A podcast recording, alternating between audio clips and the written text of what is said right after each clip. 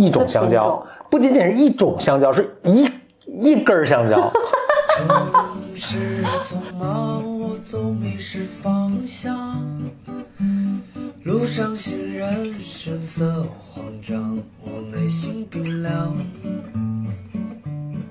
Welcome to another episode of Blow your mind，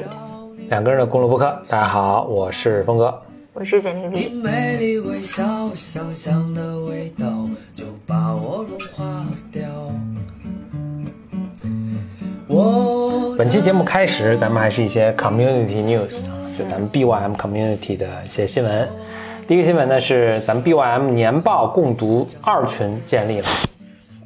嗯，怎么入群呢？你必须先进入 BYM 1到7群中的一个，然后会捞你入群啊。不过现在已经马上500人了，所以快满了。就告知一下你对，大家可以等待3群。对，那所以也是在这儿就提醒大家一下，要加入到我们丰富多彩的 BYM 的各种社区的活动呢，就要先入群。入群的方法呢是在微博上发一个真诚的入群申请，然后 at 峰哥，我的微博是 bymbrofung， 或者 at 简历也行，然后我们转发。会有其他的 bymer 呢，就你的入群申请如果足够打动人，其他 bymer 会拉你入群。先入到我们的这个编号群之后呢，再会分流到各个兴趣群地域群。我想在这插播一句，就是因为其实大家如果搜在微博上如果搜 blow your mind 或者 BYM 或者搜简历里啊，你都能看到很多入群申请。对，先看看别人怎么写。然后我在入群申请上其实有一个还是有一个诚恳的建议。我觉得有一些 bymers 会把这个入群申请看作是一个我来吹捧这个节目的一个那个什么，但我不是这个意思，对，但不是这个意思。我想讲的是不需要这么做啊。实际上大家要理解这个核心本质。本质是交友。本质是你在微博上发了这个申请，这个申请里面，所以其实核心最重要的部分是你介绍你自己。对，你发出来，然后 bymers 就是社区的 bymers 有人看到了，有人就对你很有兴趣啊，所以会来拉你。所以因为之前我就有一个 bymer， 他说他发了3次入群申请，为什么没有人来拉他？这原因很简单，其实是没有写出你自己。对，就是我看你的入群申请的时候，其实其他人不知道你是谁。我为什么有动力要去认识你？所以真正这个 trick 是，我觉得这个和你去找工作写简历啊，还有什么是真的是申请美国大学啊什么的，真的是一个逻辑，就是 show yourself。对，然后所以它本质上是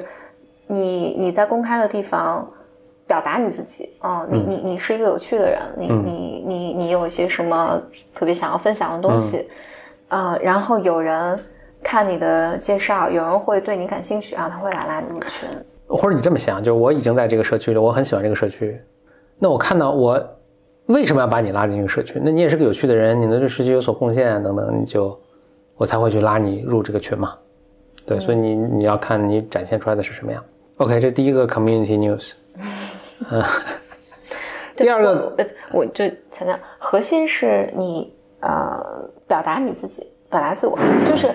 因为你刚才说那个，我觉得还让有一部分人压力会很大，我如果没去的话就没有人理我了，不是这样的。就是我觉得你只要诚恳的，就是因为大家可能形成某种，因为大家在没仔细想为什么有这个设置的时候，你会倾向于就是给 BYM 吹彩虹屁。我很少看到有吹彩虹，我不知道你看到的是那些，我看到的是还大多数都是很好的。我觉得犯的错误是他写特别简单，就是说大家来捞我，那我 why， 对吧？对，就一句话。我看到大多数都是写的很诚恳的，我有什么有趣的经历，我在学什么东西什么，大家都会挺有意思的。那我觉得在这儿还有一个，就是如果你是 bymmer 的话，你来关注峰哥简历，经常来捞人。对，我觉得你如果想认识一些有趣的人，这是结识。对，因为你想这个过程中他要加你微信嘛。对，你可以再认识很多。你说这我想起来，我们现在好多群了，就应该有很多群我也不在里面。嗯，因为我知道有什么艺术群啊、穿搭群、摄影群、男士穿搭群、女士穿搭群、年报群，两个群都1000人了。我们现在这个 community 应该数千人了，肯定得有，因为我可能都比这还大。我在想，这每一个人都写过一个 application， 写过一个入群申请。嗯，而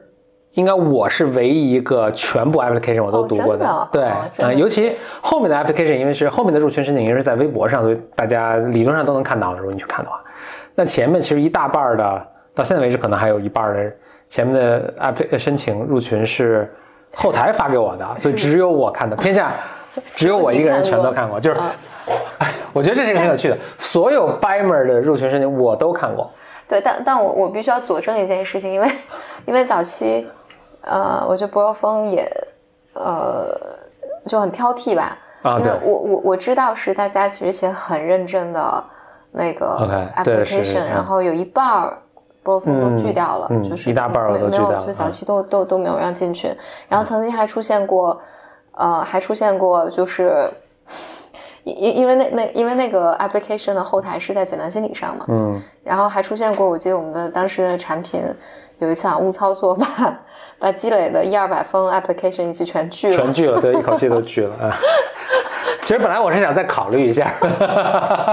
还出现过这样的状况，但真的很抱歉，如果谁当初被拒了，然后你并不知道为什么，可以先到微博上重新申请，这可以重新来，就真的不是我们不喜欢你，这真的是误操作，没有办法再收回。其实不完全是误操作，是因为他那个有个 deadline 的，我也是没注意到那个 deadline， 就是他到那个 deadline 的时候。就全都拒了，还有个什么200个，就是我犹豫的，因为立刻就拒掉的很好操作，立刻就通过的也很好操作，就那些犹豫不决的，差不多有1/3。Sorry 啊 ，OK， 第一个 community news， 我天，我这 community news 我就3个，你看啊，第二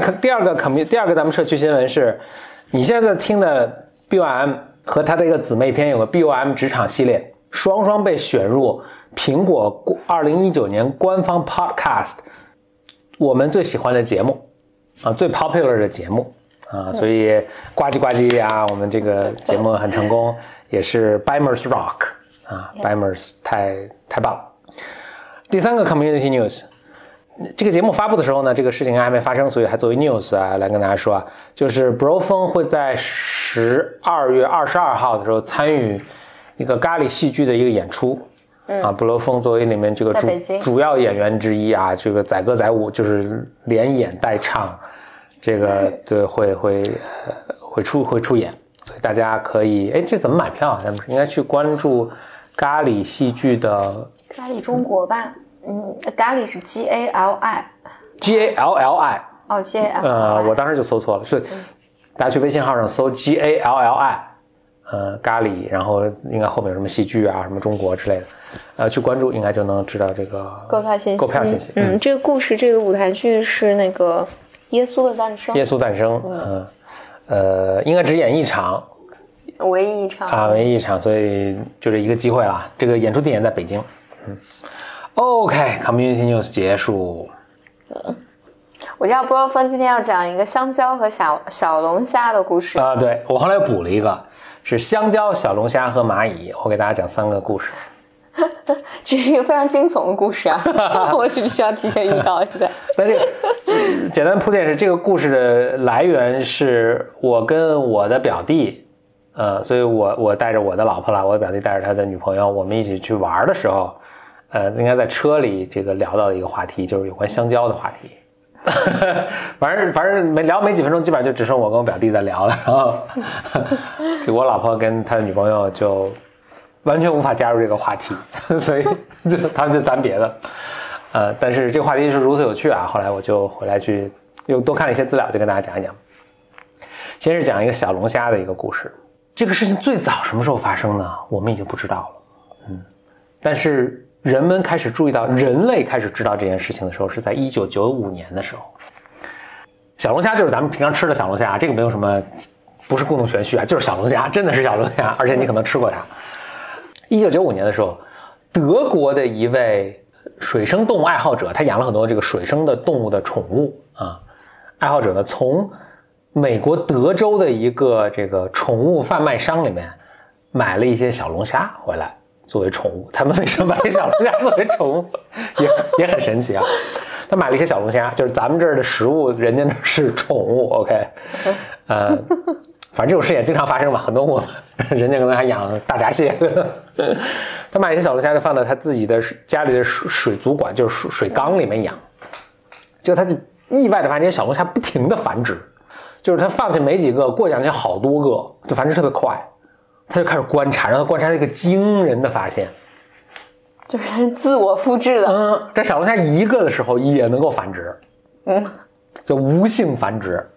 他当然就把这个事情就汇报了，然后科学家开始研究这个事情，然后他们就围绕这个小龙虾发现很多很奇怪的点。一是这个小龙虾真的是能无性繁殖，这个就它这个种全部是母的，所以也没法两性繁殖，因为只有母的，而且呢它能够自己就繁殖了。另外，他有惊人的发现，这个种呢，由于是，它的缘起大家已经不知道在哪儿了，大家以为的猜测是在一个是某一个水就是一个也是可能谁养宠物的它的水缸里发生的，并且他们通过分析它的 DNA、它的基因，倒数回去这个事情的一个发生的一个猜测啊，等会儿再跟大家讲，也很戏剧、很传奇。但是重要的点是，他们就发现这个小龙虾，由于大家这些宠物爱好者啊什么，就带着他们到处跑。而有些可能就逃跑了，或者大家把它扔水沟里了。由于它繁殖这么快，它们已经成为一种非常危险的入侵物种。在就是他们在世界各地的科学家都在就去调研了一下，他们在当地都发现了这个种的小龙虾，而且他们检测了他们 DNA 是一模一样的，因为他们都是互相克隆的嘛。嗯，就是我总结一下，那天我觉得我跟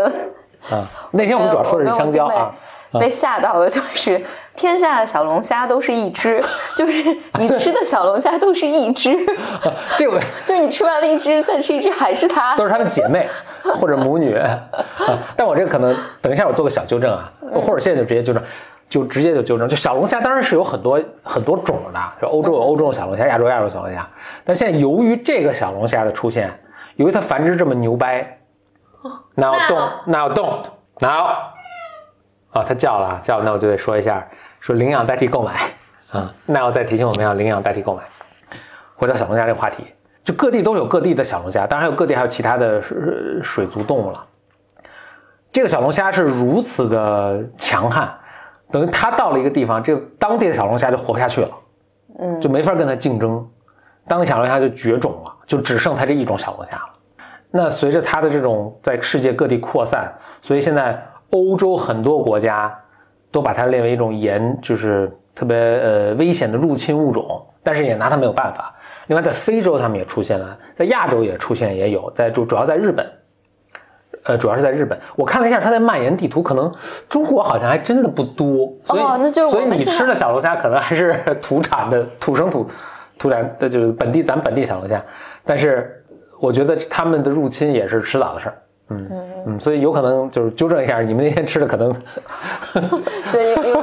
前两天有朋友来我办公室，我就点了一盒小龙虾，然后我开盒，我就跟他说，这所有的小龙虾都是一家人。但我猜他们在中国不是没有，而是就是我们还没有调研这个事情，还没进来。就天下小龙虾都是一只。美国有些州已经禁止就是把这种小龙虾作为宠物饲养了，因为这个就太危险。那科学家就觉得特别神奇的一件事，就是这个小龙虾怎么可以做到无性繁殖？因为正常龙虾不是无性繁殖的啊。他们就分析它的 DNA， 就他们发现一个惊人的发现，就一般的染色体是两套 DNA， 这个小龙虾的染色体里面有三套 DNA。而且这个三套 DNA 其中有一个 DNA 是明显跟其他两个是非常不一样的，是来自于一个不同种的小龙虾，就小龙虾有不同的种，它来自于一个不同种的小龙虾。他们就推测，就倒推，反正做一些很 fancy 的分析，他们最后猜是这样，是一个什么什么小龙虾的受精卵呢，在水温突变的情况下呢，它怎么能再跟其他精子再混合在一起，所以反正总之吧，就是他们猜也是谁某一个养宠物的一个人，他可能那天突然换水了，所以本来温乎的水突然变特凉，然后那受精卵一惊，然后变异了，对，变异了。然后他们那个，他可能是把不同种的小龙虾是养在一起的，然后正好另一个种的小龙虾的什么公的又贡献了一些这个 DNA， 然后他们就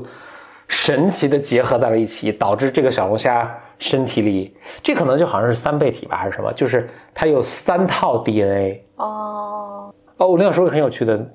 就是龙虾的 DNA， 小龙虾的 DNA 是比人类的 DNA 还长的，不是说 DNA 越长你就越高级啊，小龙虾 DNA 比咱们人类 DNA 还长，但它 DNA 里面有3套。那一般出现这种这种混杂的情况下，这个后代是可能本身就无法孵化啊，或者孵化出后代呢是不能够传宗接代的。比如说骡子就是很明显的一个，这个驴跟马这个杂交嘛，但是它这个就特别神奇，不仅能够传宗接代，而且发挥出一种超能力，就能够无性繁殖。然后现在在这个占领世界，至少占领世界的水沟吧，至少占领小龙虾世界。所以可能在不久的将来，你吃的所有小龙虾都是，可能现在已经在发生了，都是一家人。OK，这是小龙虾的故事。我们先来讲讲香蕉的故事。天下香蕉也是一根，天下香蕉都是一家人。这个是真的是一家人。香蕉是什么呢？就野生的香蕉品种好像有数万，可能10万之多，就很多不同品种的香蕉，有甜的、苦的、大的、小的、青的、黄的等等。基本上是在这差不多这100多年前就开始发生了。那当人们开始大面积种植香蕉的时候，人嘛，其实的口味是，比如我们喜欢吃甜的，我们喜欢吃那种什么，反正就是人就希望，尤其从一个种植的这个厂商来说啊，他希望那种种那种长得快的、熟得早的，然后口味甜、大家爱吃的，就他们找了很多野生的这个香蕉，就找到一种，领养代替购买，他找到一株香蕉是。特别符合这个人们，他给他取了个名字，我忘记这名字叫什么了，特别符合人们的口味，所以他就开始大面积的种植这个香蕉，就全种这种香蕉，而且香蕉的繁殖方法不是靠种子繁殖，他们是用那个叫什么，叫插什么，就是他就把一个香蕉这一个杆吧，比如说他切成很多切成很多细根，然后每根一插都能活一根香蕉，明白意思吗？所以真的是克隆，他们把这株香蕉克隆了千千万万，就是95%的种植都是香蕉。你如果就是，除非你生活在热带，生活在一个比如巴拿马这种香蕉产地，你可能会吃到一些不一样的香蕉。凡是出口的什么，就都是一种香蕉，不仅仅是一种香蕉，是一根香蕉。这就是很难接受。那为什么我平时吃的香蕉有大有小，有黄有青？那可能营养不良什么的，但他们都是一根。那还有那种小短香蕉，有长香蕉啊，就是可能就还是有一点 variety， 还是有一点点这个物种多样性的。但95%就都是一根香蕉。它这是子由孙又生子，就你分析的 DNA 全是这一个香蕉。OK。那就导致什么？就导致这个香蕉这个物种的多样性大幅度的减少。天下全一根香蕉嘛。好处是呢，因为这一个香蕉，它这个你可以理解为品种优良，长得快啊，什么成熟早啊，什么这个放着很久也不会坏啊，等等等等。为什么它本来你说是一个品种我能理解，为什么就是一个了，就变成一个了？其实你想，比如说我是在。我这说稍微有点不太严谨，可能不只是一个，但是很有限的几个应该。反正就是这家。他就比如说这根它长得特别好，我就不用再找别的了，我就找那最好，我就种那最好那一根就完了。所以而且它这个繁殖特别快嘛，就是我把它切成好多好多种小株，一株花的株啊，不是那个株啊，就是切成很多这个叫插秧，那个中文叫什么来着？有苗，反正就是苗，就是。插培法吧，什么就不是种子繁殖，所以它繁殖特别特别快。它就我从上面切一根，切一片叶子下来，恨不得一插，这个就是一根香蕉树。所以我可以，比如说这1万亩，我全种这一根香蕉。所以它的那个物种多样性就极大的被弱化。你可以想象你到，比如这一学校1000个人全是峰哥。这挺吓人的。OK， 不，这全克隆了。这就是那天因为上车，好像就是为什么那天发生的事情，就是应该是表弟他们俩上车拿了香蕉，然后拿出香蕉，应该bymbrofung或者表弟就直接说天下香蕉都是一根儿，然后说天下小龙虾都是一个，直接是恐怖故事吧？所以我们今天净讨论，然后我的表弟的女朋友说你们。怎么会知道这种事情？并且还是你们都知道，好像还能讨论。Anyway， 那这个故事没完啊。然后差不多100，就这个已经是一个非常 common practice， 是一个非常常规的做法，在100多年前是一个常规的做法，所以人类也很了不起。那差不多在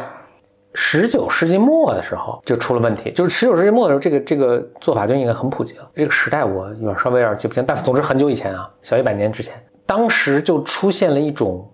病。这种病还挺有意思，叫巴拿马病，可能就是在巴拿马那儿泛滥，就专门弄这种香蕉，就专门这种香蕉就特别没有抵抗力，得了就死。而且你想，这个病对他们其中一根香蕉是致命的，它对他们全家都致命。嗯，因为他们全家都是一个人嘛。啊、嗯，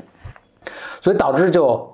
哗一下，当年全世界的香蕉都崩了。而且呢，这个病毒，这个是病毒还是细菌还是什么？哦，好像是一种，方宅，就是那叫什么真菌，它落到土里之后，几十年之后，这还有杀伤力，就这片土地就没法再种这种香蕉了，嗯，一下这个香蕉就完蛋了，就大家就疯狂种一种香蕉的危害就是，好的话那特别好，一旦出问题，全家全锅端啊，因为他们 DNA 都是完全一样的，这就是为什么物种多样性很重要，嗯。所以你看，比如说我们说，比如说野生犀牛、白犀牛什么，只有20头了。20头，你当然可以让它们不停繁殖，但它们的 DNA 都是一样，它们物种多样性是很匮乏的。所以保持物种多样性，比如说作为我们繁殖大熊猫什么都，这点是很重要的。所以不要老近亲繁殖。因为回到香蕉呢，那这些水果公司们怎么办呢？他们就只好再去找另一种了。在野外嘛还有香蕉，他们再去找另一种，所以他们要想找一种。说跟这个味道差不多，但是同时又能长得快，就以前的优点都还有，但是能抵抗这个病的，嗯，他们就狂找，哎，居然让他们找着了一个，味道跟以前的还是有比较大的区别的，但是它好处是特别能抵抗这种病，而且呢，虽然味道不一样，但是也还挺可口的。他们就开始又重蹈覆辙，又开始全部种这种香蕉。这种香蕉他们给它取了一个名字，叫做 Cavendish， 叫卡文迪许，嗯。这么洋气啊！卡文迪许我们大家肯定是很熟悉了，因为他是这个第一个测万有引力的科学家。哦啊，我不知道啊，咱们初中物理学过啊，我没记住。卡文迪许很著名的物理学家了，所以现在也还是跟一样了。你只要不是在香蕉，今天我还吃了根香蕉啊，吃了好几根香蕉。你只要不是在香蕉产地的热带国家，你吃的香蕉95%的可能性都是卡文迪许香蕉。嗯，一根儿，同样的都是他们家人，嗯。OK， 这是香蕉的故事。然后，当然现在也很危险，人们在等待下一个什么病出现，把卡文迪许都灭了，然后这些水果公司就要就可能没有，或者水果公司要去再找一个新的香蕉品种来去替代它。OK， 这是。香蕉的故事。那最后呢，这是那天我想说但是没有机会把这说完的，就是蚂蚁的故事。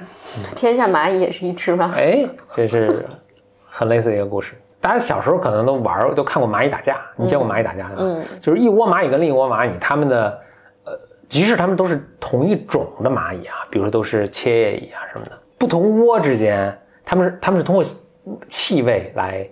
闻对方，他们能判断出对不是一窝的。他们不是一窝的时候呢，他们互相遇到之后呢，是会打架的，而且打的是你死我活，都会死一片蚂蚁。嗯，这是常规的情况。科学家就突然发现，好像我记得最早好像是在美国，好像是加州的科学家，它这是一种特别独特的蚂蚁，叫做阿根廷什么什么蚁，就是它源于阿根廷，但是呢，它由于随着就什么船舶呀，人们互相旅行啊什么。他们已经散布到世界各地了，所以它在美国是一个入侵物种嘛。哎，但这科学家发现，这一窝阿根廷蚁和那一窝阿根廷蚁 Nile 和那一窝阿根廷裔，他们并不打架。嗯，虽然他们不是一窝，就是所谓一窝，就是他们有个以皇啊、以后啊，然后他们那个反正自己有一个蚂蚁社会嘛。科学家就非常好奇，就是完全违反这个我们对蚂蚁这个昆虫的认知嘛。他开始调研，他就想，他说在多大范围内他们不打架，他们会不打架？他猜测是，比如说，就几公里外的蚂蚁，他可能这两窝可能他们是近亲不打架，但几公里外可能就还会打。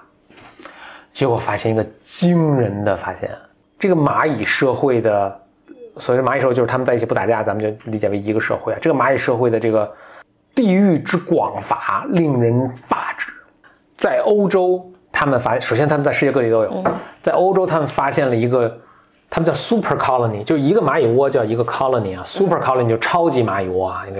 它这个超级蚂蚁窝的幅员有6000公里。嗯，你能解释一下6000公里是相当于就跨越一个州吧？地球绕一万好像是4万，地球的赤道绕一圈好像是4万公里。嗯，那就是1/6。对，而且在赤道上，它你到欧洲那个纬度可能就。只有2万公里了，对吧？它的1/3了，就是基本上6000公里。美国从东到西不知道也就几千公里，几千 miles。它可能没有完全跨越一个美洲大陆的这个什么，但是肯定跨越一半以上了。就如此之大，就好多国家呀。而且这些国家，就他们也分析了这些蚂蚁，就是抓来就好几，他们是从日本抓了几只。美国抓了几只，欧洲抓了几只，然后放在一起研究，他们的 DNA 也是一样或者非常非常类似。那科学家的猜测是就这一个品种的蚂蚁是这样，还是所有的蚂蚁都是？目前好像就这一个品种。科学家们猜测就是，当这些蚂蚁他们离开他们阿根廷老家被输出去的时候，因为你想，最初输出的时候可能就只输出一对儿，对吧？就这样，两只自己跑，然后他们繁殖了。哎，这个我觉得稍微跟之前的有点冲突了。之前就前面那个香蕉的故事，我们是说这个 DNA 的多样性的匮乏使它这个特别脆弱，但现在看起来他们这蚂蚁特强悍，虽然他们 DNA 也没有什么多样性，就他们输出的就这一对儿，难兄难弟，不能难兄难弟，贫贱夫妻吧，贫困夫妻。然后他们就疯狂开始繁殖。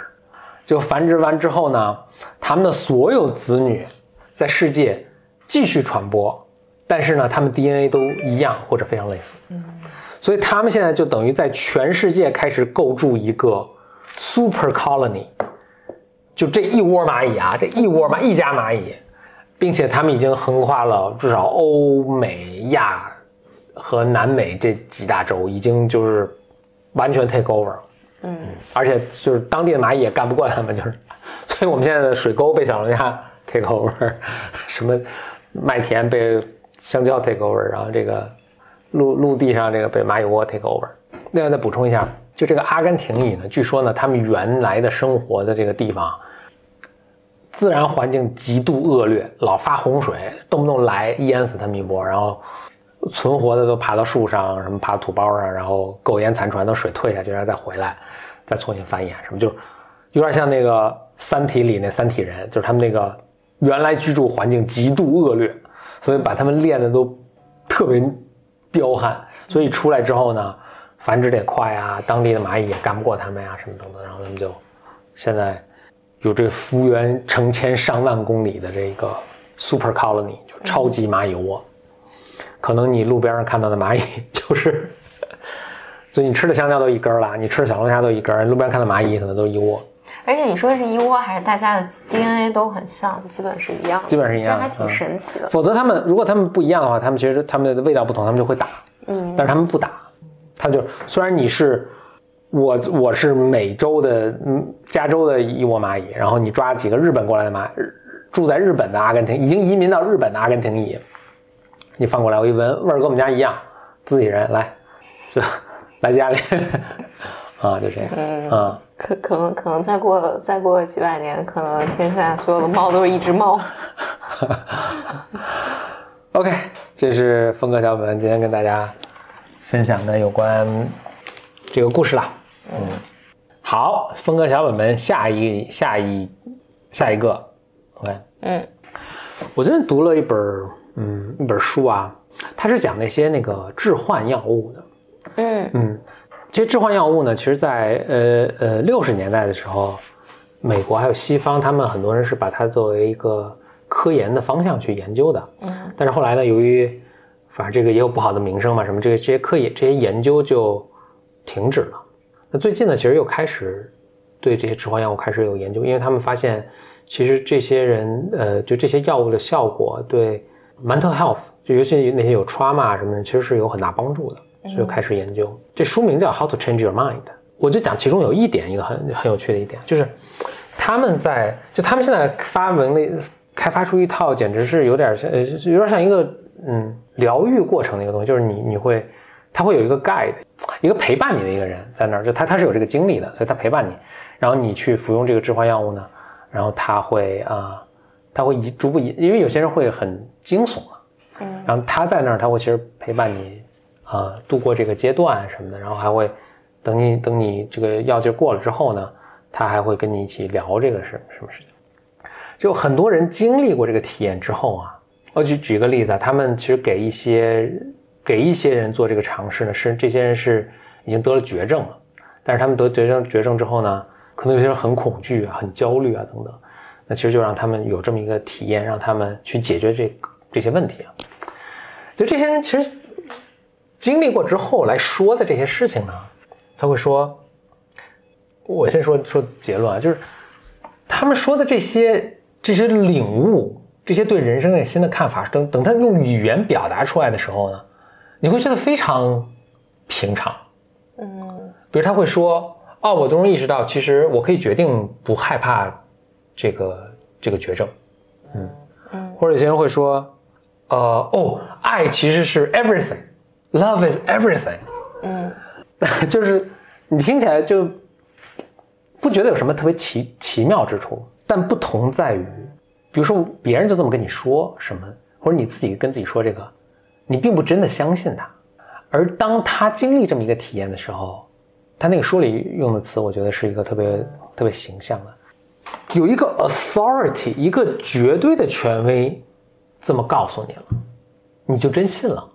你就相信说，哎，我是可以选择不害怕的，因为你生活中任何其他人去跟你说这个，你都还要思考，你并不真的接受，就是你肯定会点点头说你说的是对的啊什么鬼，但是你无法，你体验上没有，你的身体还没接受这个事情啊。我记得就是那个就生重病的那个人，他说哦，我看到我身体有块什么黑，但是我能把它区分开。然后我突然意识到我就是那个黑的阴影啊什么的是我的恐惧，我其实是可以把它抛掉的。等它就恢复正常之后，他就说，我是可以决定不去理睬它，我就会把它抛掉它。你听起来就非常谁其实都可以给你说这个。但是不是谁都有这个权威，不是谁都有这个 authority 可以跟你说这个，并且让你相信。所以你必须把自己支持到那么一个状况下之后，这个 authority 你才会认可这个 authority， 你才会认可这个权威，并且服从和接受。这个我也挺大的一个震撼，就是其实就类似，我们平常人生活没有那么极端了，但是类似经历我们都有。这很简单，就是道理都懂，但是我就是做不到，我就是还是没有相信，我就是还没有怎么样。然后都是我们一般人能经历的，就是一个什么生死关头突然一震撼，然后比如乔布斯他说，我生了一个重病之后，我现在意识到其实 family 最重要，对吧？他这家庭最重要，什么等等，你就一下能够，可能人生你的生活的行为能够有巨大的改观。但是大多数情况下，我们是没有这个机会，是吧？我们只是最后沦为一个道理都懂，但是我其实做不到这种改变，就是没有一个有权威的人去跟我说，让我去服从这个事情。这就使我想到产生一个联想，就是你说信仰，就随着我们。科学中进步，就是信仰被越来越边缘化，但这是不是一件好事？或者说你生活中就没有那个 authority 了？信仰可能有些人是就是，或者在你回顾这个整个宗教的这个什么，你会看到它就带来了很多有时候很黑暗的东西啊。但是它确实起到了一个什么作用？它是一个绝对的权威，就是在那个时代信仰他们的那些人。对他们来说觉得绝对权威。那他说你做这个你就能够救赎。我其实对他们是一种很大的 relief， 很大的解脱，对吧？但现在呢，我们现在只有科学，但科学似乎并没有起到那么一个，我觉得有些人是有了，但对大多数人来说并没有起到一个取代那种权威的一个作用。所以很多人的生活中是没有这么一个绝对的权威，没有一个我跟你说什么你都能信的。但是这可能当然应该也是好事了，但是就回到像刚才说的那种人的这个情况，就是很多是正确的什么什么的道理，但是没有人能够说服你去这么去做，没有人能够给你，就是当你剥夺掉一个不管是一个信仰或者一个什么想法的这种剥夺它的权威的光环的同时，其实你也剥夺掉了它给予你解脱的能力。这我想跟大家分享的。我小本本可多了，我想在年前把我的小本本这些全部讲完。我昨天讲一个 Uber 的事儿吧。行。今天的峰哥小本本，我们今天效率还很高啊，讲了很多这个小本本的这个事。有一本 Uber 的 Uber 因为上市了嘛 ，Uber 就是那个打车的这个软件啊，就国外的滴滴。有一本讲 Uber 的书叫 Super Pumped， 刚刚写出来，就是讲 Uber 的这个整个创业的经历了。写这个书的人呢，其实是很不满 Uber 的，就是 Uber 它确实是名声也不太好，做了很多很争议很大的事情，让它股价表现也不好，所以就确实有很多问题了。那写这本书的这个人呢，就是对 Uber 也很不满，所以这本书整个对他 Uber 这家公司啊，甚至这个创始人啊，其实不是一个不太正面的一个角度来写的。但其中里面讲了一个事儿呢，我觉得特别逗。就 Uber 在反正初具规模的时候呢，出现这么一个事儿，就纽约，不管说什么情况啊，这个背景都不重要，但纽约那些司机们呢，搞一个罢工，这罢工本身跟 Uber 没关系啊，他们就反正就搞了一个罢工，争取更多权益嘛。导致一罢工了之后呢，这出租车打不了，大家就都打 Uber 嘛，都打 Uber 呢，都去，其中最主要的一批人就是去机场和从机场回来的这帮人。那一下 Uber 呢，因为他们就实时在监控这些数据的啊，这最是个技术公司嘛，他就发现这个需求一下飙升，需求一飙升呢。Uber 大家知道，其实滴滴也有啊，它有一个叫 surge pricing， 就是需求过大的时候呢，它的这个价格就会。打车的价格是浮动的，也会随着这个需求提升。那这个后面当然是一个最基本的一个市场经济的逻辑了，就是那需求高了，那可能周围的车就会过来嘛，就会更多人可以坐上这个车嘛，就是这个是反正是有它一套逻辑在里面的。但是呢，当时这个 Uber 的区域经理呢，看到这儿就有个担心，他就说：“你说这司机都在罢工，那我们因为它提价是自动的啊，说我们如果不管它让它自动提价的话。”那大家肯定都会说，我们在趁这个司机罢工的时候去大发横财，对吧？你听这是很多。然后 Uber 呢，由于本来就有很多人就瞄着他嘛，所以他想，我们现在就最好避免这种不好的这个 PR。区域经理呢，就做了一个手工调整，就把这个 surge pricing， 就是这个自动浮动价格给关了。这样的 Uber 呢，它这个价格就动在那儿，就没有往上飙升。Uber 呢还觉得自己在干了件好事儿啊，还发了条这个国外的微博啊 ，Twitter 发了条 Twitter 说，啊我们价格不会动啊什么的，就发哇出事儿了，完全没料到。结果呢，一些媒体呢看这个呢，媒体做了一个完全相反的理解。媒体的理解是，就是他这个逻辑都我都回去把这书又看了一遍，我就这段看了一遍，我才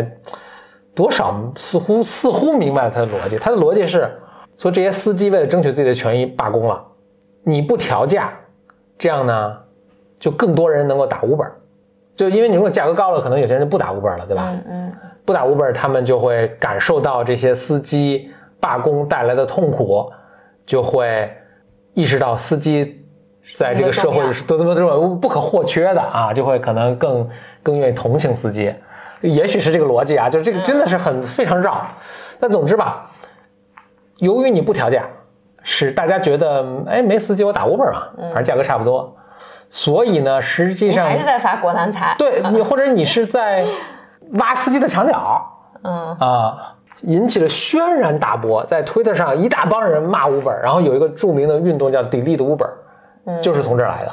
哦，就所有人都说啊，你居然不涨价，你资本家，你居然不涨，然后就是你趁机赚钱，然后还这个让我们司机师傅的这个争取权益的运动受到了阻挠，我就无数人，我不知道大家是都有没有 follow 这个 logic， 但反正无数人瞬间都就全骂 Uber， 然后就疯狂下载 Uber， 然后就 Uber 就是里外不是人，就我猜他如果真的让价格上去呢，也会有人骂 Uber。对，这中国有句老话嘛，叫欲加之罪，何患无辞啊。对，那就是那英文的一个对应的话叫做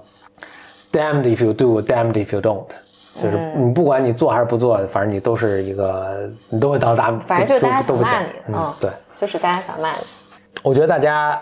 这是一个 Uber 的故事啊。那写这本书的这个记者啊，这个作者啊，肯定不是一个同情 Uber 的人，但是就连他也不得不写出来，就是说这个 Uber 可能真的不是一个坏的动机，但是你不管做什么，就是什么，但我网络的这种暴力啊，对，但我觉得是这样的，就是。你得把这个看作是一个替罪羊的行为。其实不管是大家因为什么不满，就我这个怒火就是宣泄在 Uber 身上，或者实际上而且是这样，就任何一个，比如就是它涨得，因为它涨得最大嘛，所以大家就会把所有人什么都会怪罪在他的头上，是，这就替罪羊效应，就是你只要变得最大，或者你变成某个象征，然后所有的属于你的不属于你的，然后这个锅都让你来背。当然我们 Uber 因为离我们很远吧，我们去看它，我们可能会有一个更为冷静的视角。所以你大家看看周围网上发生的各种事情，可能你会有一个不同的理解。哇，我这个小本本上真的有很多很多精彩。哎，这个也算叫了一声吧，领养代替购买。那又在提醒我们领养代替购买，谢谢大家。OK， that's enough